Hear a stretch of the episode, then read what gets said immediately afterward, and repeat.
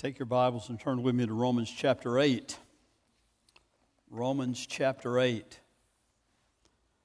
We've been in this chapter for quite a few weeks now. I didn't go back and look at exactly how many, but for quite a few. And we've been looking at how the Holy Spirit works in the life of the believer. And looking at the importance of the Spirit. That we, we mentioned that chapter 8 has more mentions in that one section uh, of the Holy Spirit than all of Paul's other letters combined, just about. It just, he just concentrates on talking about the ministry of the Holy Spirit, the work of the Holy Spirit, the presence of the Holy Spirit, and what the Holy Spirit is doing in the life of all believers, all those who truly know Jesus Christ as Lord. And that's an important thing to comprehend. That's an important thing to understand because it's, it's, uh, it's contingent upon this, you being able to walk in the Christian walk, in the Christian life.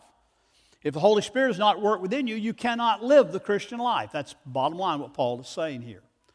Paul has been clear to, to show us several things. Last week uh, and the week before, we kind of looked at, at four evidences of the Holy Spirit bearing witness in our lives. And, and, and Paul simply said in verse 14 and thir- uh, 13 and 14, the Spirit leads us into holiness. That is a basic understanding that when we are in Christ and we are in the Spirit and the Spirit is in us, then the Spirit is working out holiness, godliness, Christ likeness in our life. That's what it's all about.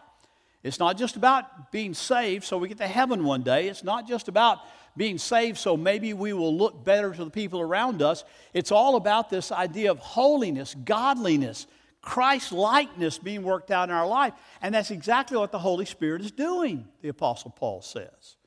Second evidence of him bearing witness is our, our relationship to God. In our relationship to God, he replaces fear with freedom. Now, I mentioned in, in talking about that that we're, uh, we're not talking about where the scripture says, you know, the beginning of wisdom is the fear of God, the fear of the Lord. That kind of fear is a healthy fear, a standing in awe, a reverence of God that every believer must have. That, but what I'm talking about fear here is a fear of being unadopted. When Paul talks about us being adopted, he said we don't now have a, we don't have a fear that God will say, you know, I'm done with you. I'm tired of you. you. You just haven't been what I thought you might be. And so I'm going to do it with you. He said the believer does not have that fear. They don't walk around wondering, am I saved today and we're going to be lost tomorrow or vice versa. You know, what, what am I gonna, what am I gonna get out of this? Where is that? Where am I going with this? They don't worry with the fear that somehow God is going to unadopt them or put them out of his family. Third evidence of him bearing witness is in our prayers, the Holy Spirit prompts us to call God Father. Abba, Father, indeed, is what Paul said in chapter uh, 8 and, and in those verses we've looked at uh, in verse 17. He, he calls us to that he prompts us to say it, it's more than just a God is our creator idea, even more than just God is our redeemer idea, although those are both very important concepts in Scripture, but it's taking it to a more intimate level. The Spirit works within us to cry out to God as Father. And Jesus said in Matthew, in the, in the model prayer, pray in this way Our Father, which art in heaven, our Father who is in heaven we pray in your name. And then, fourthly, he, he is the first fruits of our heavenly inheritance. We'll talk more about that uh, today and, and two weeks from today uh, as we continue in these verses about suffering a little bit. But, but what, what Paul is saying is the Holy Spirit is giving us a foretaste of glory, a foretaste of heaven. He's working in our lives right now to help us understand just a little bit about what it's going to be like to be with Christ and be with him for all of eternity. So, so Paul assembles this evidence there in a very concise way in those verses that we've been looking at to say this is the evidence of the Spirit at work in your life. Those are the things that show that indeed you are in Christ. It's not some empty religion, it's not some kind of false faith, it's not some kind of belief in belief or faith in faith but it's faith in the Lord Jesus Christ that brings about change. And that's just what we looked at in the last couple of weeks. If you go back to the first half of this chapter, chapter 8, and I want to kind of remind you of a few things that we've looked at over the months behind us in this chapter. You look back over the first half of Romans 8, you see this multiple working of the Holy Spirit. As a matter of fact, back in verse 2, Paul says, For the law of, the Spirit of life has set you free in Christ Jesus from the law of sin and death. Paul said, I want you to understand, you've been set free from the bondage of the law. Doesn't mean the law has been eradicated, doesn't mean the law is not still important, but it means you're not living under the law, having to worry about, am I keeping this law? He set you free because you are now a son, you're now a child, you now have a spirit of life. So he's liberated us from the bondage of the law. He also says at the same time he's liberated us from the bondage of the law, he empowers us to fulfill its just requirement. Verse 4. Paul says, in order that the righteous requirement of the law might be fulfilled in us who walk not according to the flesh, but according to the Spirit. He says, You've been freed from the bondage of the law, but by the Spirit being in, indwelling you, you have now been given the ability, you've been given the power, you've been given the, uh, the, uh, the presence of Christ to be able to fulfill the law. Not because you're living it out jot and tittle by point by point, but because Christ has clothed you in his perfect righteousness. And you're able to live it out, you're able to fulfill it because Christ is in you. In verse 5, he says, We now live each day according to the Spirit and we set our minds on his desires. For those who live according to the flesh, set their minds on the things of the flesh, but those who live according to the Spirit, set their minds on the things of the Spirit. This idea of the Holy Spirit at work in your life changes your thinking, it changes your focus, it changes your affections, it changes your passions, it changes what you count as important in your life uh, everything around you is, is sort of relegated to, to temporal importance or unimportance. It's the things that God is promising, His promises, His truth, His, His coming glory, that is where our minds are set. Paul said that to the Galatian Christians, said that to the Philippian Christians, he said that to the Colossian Christians. Set your minds on things above, set your minds where Christ is. Think about Him and glory in Him. Verse 9, Paul tells us that the Spirit lives in us. He is an ever present person in our lives, dwelling in us in order to give us this power. Not only that, He gives life to our spirits, verse 10 says, and one day He will give life to our bodies too uh, the passage that Pastor Todd read earlier, the sort of a parallel passage to Romans 8 out of 2 Corinthians, 2 Corinthians chapter 4. The apostle there is telling the Corinthian Christians, listen, our bodies are decaying, our bodies are giving away. Now, if you're over the age of 25, you ought to be realizing that. If you're over the age of 50, you know it to be true. If you're over the age of 60, you say, oh Lord, how long can this last? I mean, you know, our bodies are decaying, they are giving away, they are wearing out. But, but He gives life to our spirits. He, he gives life to us in the part of us that will live for eternity. He gives life to our spirits, and one day He's going to resurrect that body. We sang about it this morning. He's going to come again, resurrect the body, and our bodies will be given full life with Him and united with our spirit, and we will reign with Him forever and ever. Verse 12 tells us that his indwelling obligates us to live a certain way. It obligates us to live a certain way. Not to live desiring the things of the flesh. He said, We, know, we owe no obligation to the flesh. We have been set free from that. And now we are obliged to live according to his presence, according to his, his truth, according to the mission that he's given us. Verse 13 says, His power enables us to put to death our body's misdeeds, our, our, uh, the deeds of the flesh. We put them, we, we use that old term, mortify. Mortification, putting to death the deeds of the flesh that Owen talked about so much. Verse 14 says, He leads us as God's children, and He bears witness with our spirit that that is exactly what we are. He leads us as God's children in that putting to death the deeds of the flesh, in that holiness. And His presence affirms and reaffirms over and over that we are His children. And then in verse 17, and then later on in verse 23, He will talk about Himself, the Holy Spirit Himself is the foretaste of our inheritance of glory. Uh, we won't get to that today fully. We'll get to it a little bit. But in two weeks, when we come back to this chapter, next week's the Lord's Supper. We're going to look at a psalm that deals with suffering next week. But in two weeks, we'll come back to this passage and we'll really talk about what it means that our inheritance in glory, uh, what that is, and, and how the Holy Spirit gives us just a foretaste of that even in this life. So it's the indwelling of the Spirit. It's the indwelling of the Spirit that is the fundamental difference, if you will, between Romans 7 and Romans 8. Indwelling of the Spirit that says, we've been set free from this. We, we, we do still struggle with sin in this life, but the Spirit has made us free and gives us life in the midst of all that, and that is what we revel in and what we give in. So Paul says, look with me in verse, verse 17 and 18 of chapter 8, after that extensive review. He says, well, let's start with verse 16 just to get the full context of the sentence. The Spirit Himself bears witness with our spirit that we are the children of God. I just mentioned that. We looked at that last week.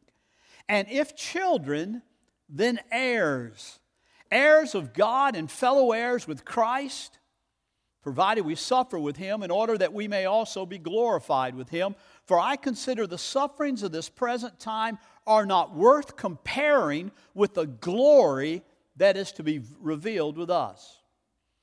Now, I've got a feeling most of us would have been happy if Paul had left out the second half of verse 17. If Paul had just said, and if children, then heirs, heirs of God, and fellow heirs with Christ Jesus. Why in the world, in the midst of all this glorious truth of the Holy Spirit at work in our lives, in, in the midst of this truth about being put to death to, to self and made alive in Christ, the, to, to the point of being made, being sanctified and made holy by Him within our life, why in the world does Paul come along after all that glorious, beautiful stuff that we can rejoice in, bring up this subject of suffering? Why did he say, if provided we suffer with him in order that we may be glorified with him.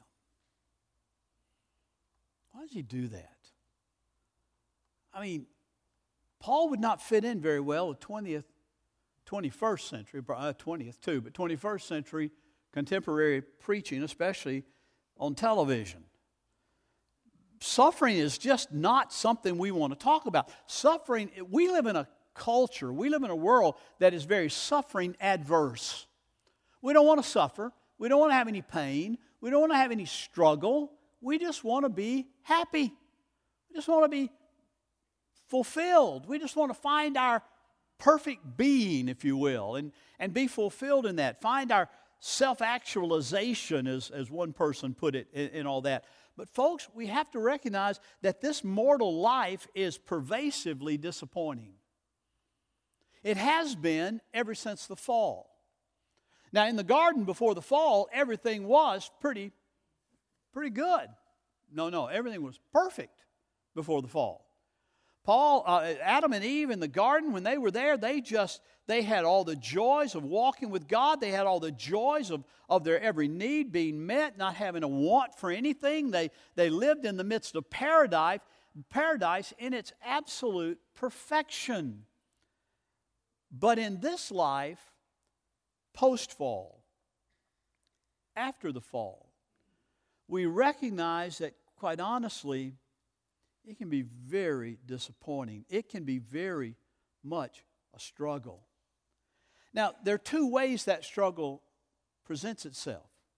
One is it presents itself as a, uh, uh, you know, just natural things that happen sickness, death, grief, uh, pain, accidents. We can go on and on with, with things that cause us to suffer in this life. And we suffer sometimes agonizingly over those things. There's another type of suffering that we're not going to really deal with today, but we'll get to in two weeks, and that is a suffering for the gospel, a suffering for the sake of Christ, a suffering because of, of our faithfulness and because of our, because of our testimony, uh, that there's a suffering. Some of it is overt, some of it is covert. But there's suffering, there's disappointment in all of this life. Bernard of Clairvaux said, From the bl- best bliss this earth imparts, we turn unfulfilled to thee again. Over 500 years ago. He, he said, You know, we, we get all that the earth has to offer, all that it imparts, but it does not find, it does not give fulfillment. It does not satisfy. And ultimately, we have to turn again to you, O Lord. We have to turn again to you. So, so why do we feel disappointed? Why do we feel unfulfilled? I would present to you this morning this thesis that we we were made for something better than this life. We were made for something better from, from this life. And, and deep inside, all of us know that. Even the unbeliever knows that, that there is something that's better. This is not our best life now, okay? Understand that. It's really not. Uh, and, and, our best life is yet to come in glory with Him. And a believer understands that. But there's something deep within inside everybody that longs for more. Uh, you know, even when we see the world doesn't satisfy, we, we know there's something better out there. And I believe this is the reason. Here's my thesis this life is not meant to satisfy, but it's meant to arouse us with a passion for the solid joys and lasting treasures of God's presence.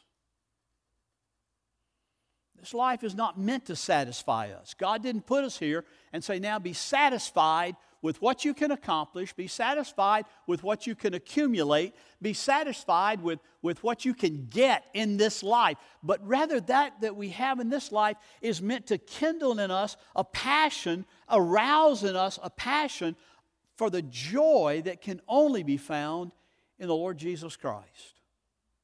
Can only be found in seeking Him, can only be found in knowing Him. And when that hope begins to resonate in our hearts, when our hearts are lifted up beyond this present evil age, the transformation begins. When we look to Him, we turn our faces toward Him. When we seek to know Him more than we seek to know and be known in this world. I think that's what Paul is saying here when he says, Listen, we are heirs of God and fellow heirs with Christ. We are children of God. We have been given something very special, and that heir will inherit at the right time, but it's what we're to long for, it's what we're to have a passion for. Suffering happens in this world. Jesus talked about that. Matter of fact, in John 15, we've kind of referred to that before, but in John 15, when he said, you know, and this gets to the second type of suffering, but he says, you know, if the world loved me, they would love you, but they hated me, so they're going to hate you. And so if I suffered in this world, is the servant more great, is the servant greater than the, than the master? If the master suffered, does the servant get exempt from that? And he said, no, not at all. You live in a fallen world, suffering will be a reality. There was one point in in Luke's gospel, in Luke chapter 13. You don't have to turn there, but, but where Jesus was meeting with, with some people and they were talking about it. And, and it says, Luke says, there were some present at that very time who told him about the Galileans whose blood Pilate had mingled with their sacrifices. These were Jewish people. They were offering sacrifices to, the, to, to Yahweh in the temple, and they were offering these blood sacrifices. And, and, uh, and, and Pilate came in and murdered them. His troops did and murdered them. And with the blood of the sacrifice, mingled their blood and, and let it flow with the sacrificial blood. And they, they told Jesus about that. What a horrible thing it was. And Jesus answered them and said, do you think that these Chaldeans, whose blood was shed, were worse sinners than all other Chaldeans because they suffered in this way?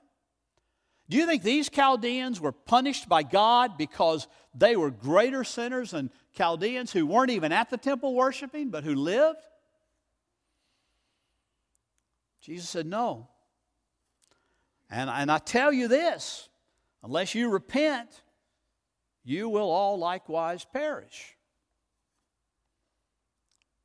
Jesus went on and said, Or how about those 18 on whom the tower in Siloam fell and killed them, do you think that they were worse offenders than all the others who lived in Jerusalem? No, I'll tell you. But unless you repent, you will all likewise perish. Now, what is Jesus saying in that?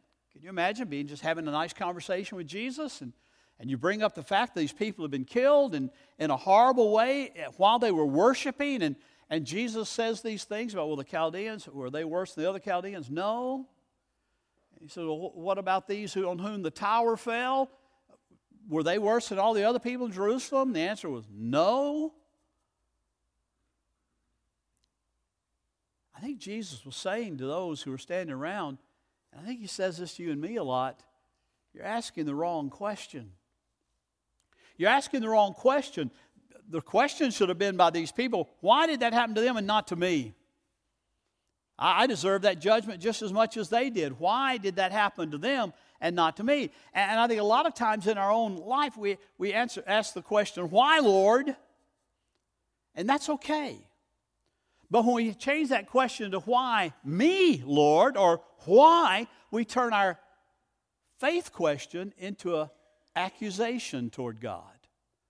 Why have you let me have, have this happen in my life? Why have I been so mistreated? Why have I gotten this when somebody else didn't get it? Jesus said many times you just answer, you ask the wrong questions. Said the same thing in John 9. You remember that story? We, we studied John several years ago and went through the whole John. We got to John chapter 9, and, and as the, he passed with his disciples, he saw a man that was blind from birth sitting there by the pool praying that somehow someone could get him in the pool so he could be healed, he would hope, from his blindness. And, and they, they passed by and they saw this man. And his disciples looked at him and, with a serious and, and sincere question, said, Rabbi, who sinned to make this man blind from birth? Was it him or was it his parents that he was born blind? Jesus looked at him and answered and said, It was not that this man sinned or his parents but that the works of God might be displayed in him. We must work the works of him who sent me while it is day. Night is coming when no one can work. As long as I'm in the world, I am the light of the world. And having said these things, he spit on the ground, made a mud, uh, mud uh, pack with a saliva, and he anointed the man's eyes and told him to go wash in the pool of Siloam, and he was healed.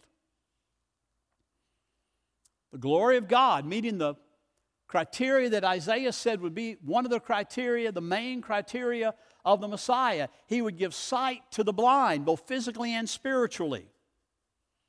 And, and the disciples looked at him and said, Well, man, why did he why is he blind? Did he sin before he was ever even born? Or did his parents sin and thus he got this punishment because his parents sinned? I want to make one thing perfectly clear here. All suffering is a result of sin. But there's not always a direct correlation between a sin and suffering. If you abuse your body with drugs, if you abuse your body with alcohol, if you abuse your body with wanton pleasures, I want you to know there will be a consequence. Your body will break down in ways that will cause tremendous health problems. I've seen Friends do that. I've seen family do that. And, and it breaks my heart because there's a direct correlation. If you, if, you do, if you do things to destroy this temple, it will be destroyed. But all sin is all, all suffering is a result of sin in a general sense from the fall. Before the fall, there was no suffering. Yeah, think about Job. The entire book of Job is written about this man. We studied it in 2016. We, we talked about Job, who was called the most righteous man that ever lived. And here he is suffering, loses all his family, loses all his farm, loses all his cattle, loses everything he has. And he cries out to God, breaks his, rips his clothes, and sits in ashes, and, and, and basically asks the question, Lord, why is this happening? He didn't say, Why is this happening to me? Why is this happening? And all of his friends made the clear assumption well, Job, it must be because you have done some grievous sin in the sight of God, and God is now punishing you for that sin. But as you go through the book of Job, you realize that's not the case. Job comes to the point where he sits in the ashes and tears his clothes and he, he weeps and he wails and he hurts and he's in pain. And he says, You know, though he slay me, yet will I trust him. I don't understand this. Why this is happening to me in my life is a mystery to me, but I know I'm no better than anybody else, Job would say. And, and I know that I've trusted in God and I put my faith and my trust in Him, and that is where it will stay. So it comes back to the question why is no sin? Struggling with that is no sin. But to say, why me, is problematic. Because Jesus would say, why not you? Why not me? Why, why, why are we any better, do we think, than a thousand other people or a million other people that are going through pain and suffering even greater than we are? Suffering is always going to have to be dealt with. Now, I'll tell you, the world, the culture, paganism deals with it in several different ways that are not Christian ways. One way they deal with it is what would be considered the, the docetic view of suffering, uh, that basically denies its reality.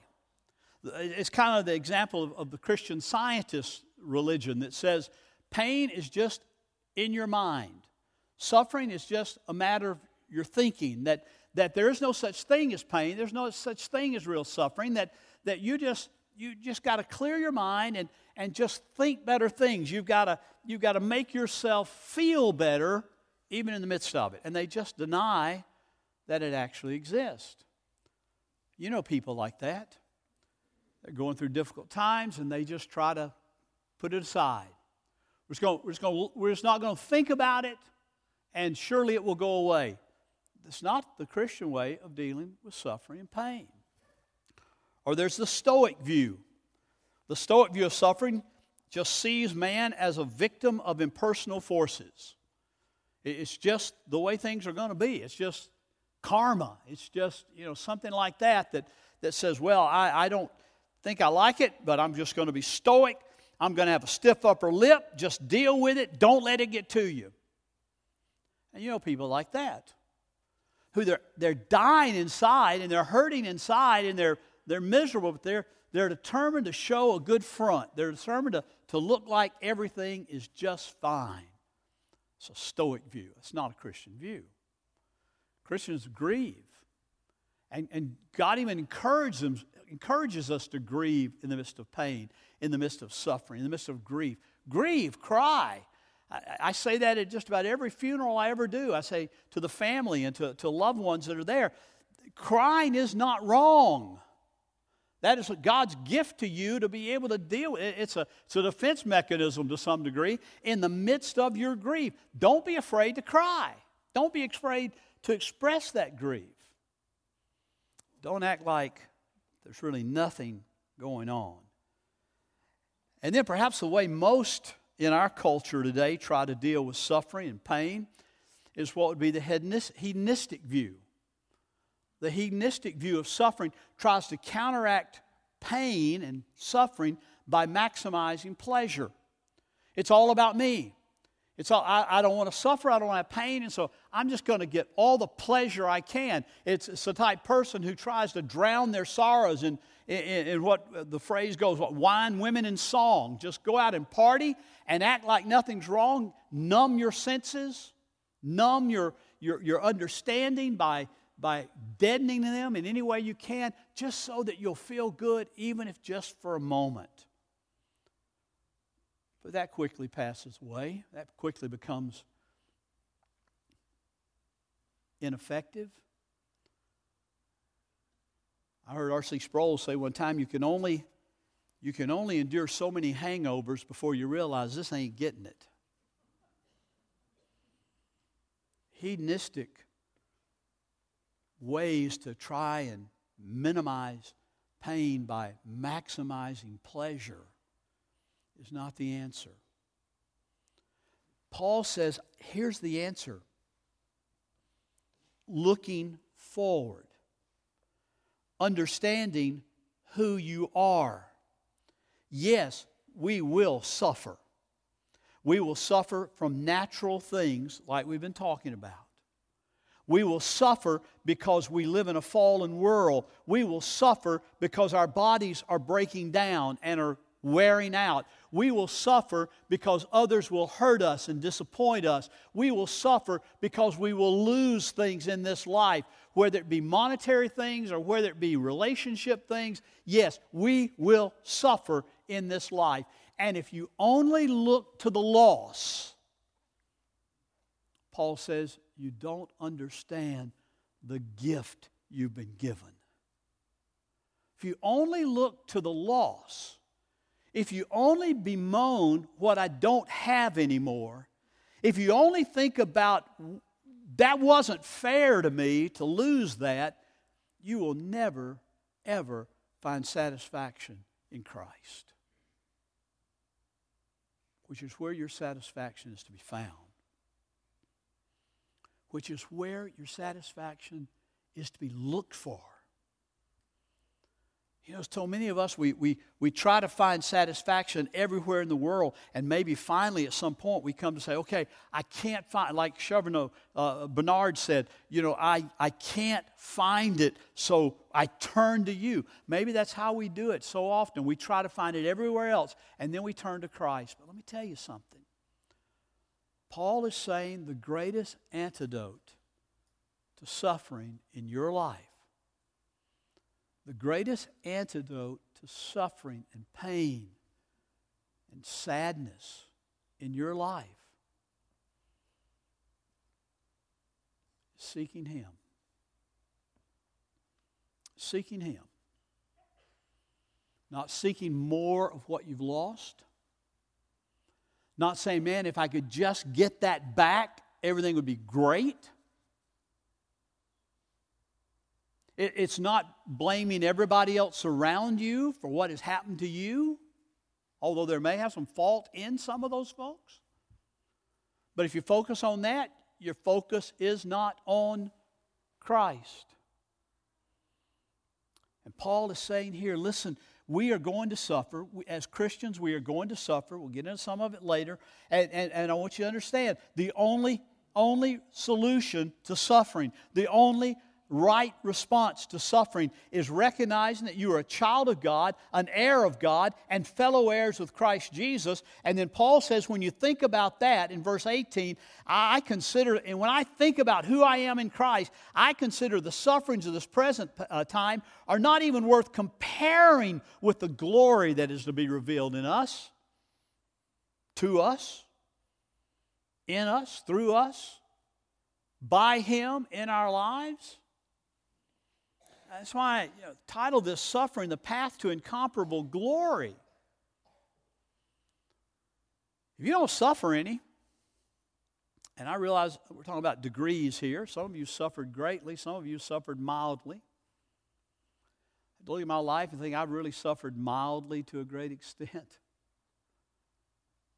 It's not because I'm good or better than somebody else, it's just for whatever reason.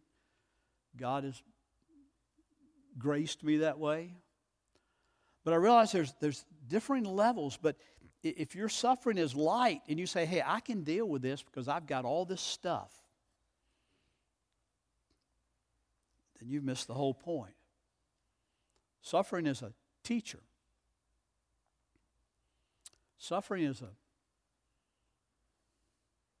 like the law, a tutor is to point us to coming to the fact, coming to the place of saying with the psalmist, Lord,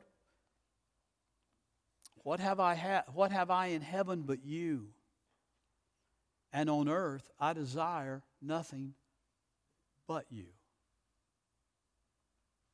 See, that really is a normal Christian life. Normal being defined by Scripture.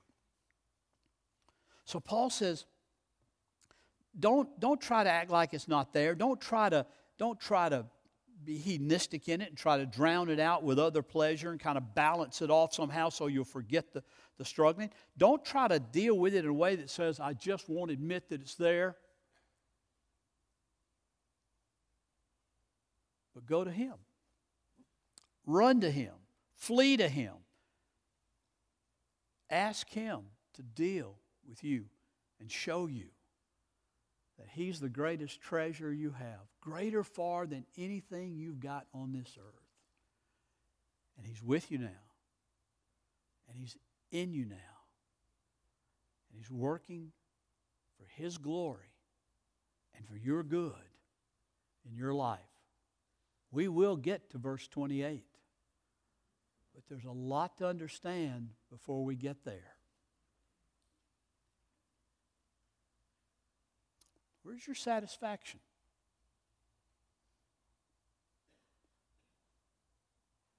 Where's your trust? Where's your hope? Where do you turn when things aren't like you think they should be? Do you turn to God in anger and question and accusation, or turn to Him in trust and faith and say, Lord, I don't understand this but I ask you to use it in my life to draw me closer to you.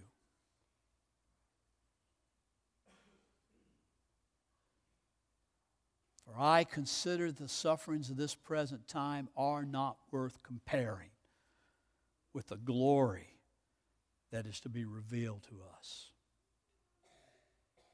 Two weeks, we're going to unpack all of that. Let's pray together.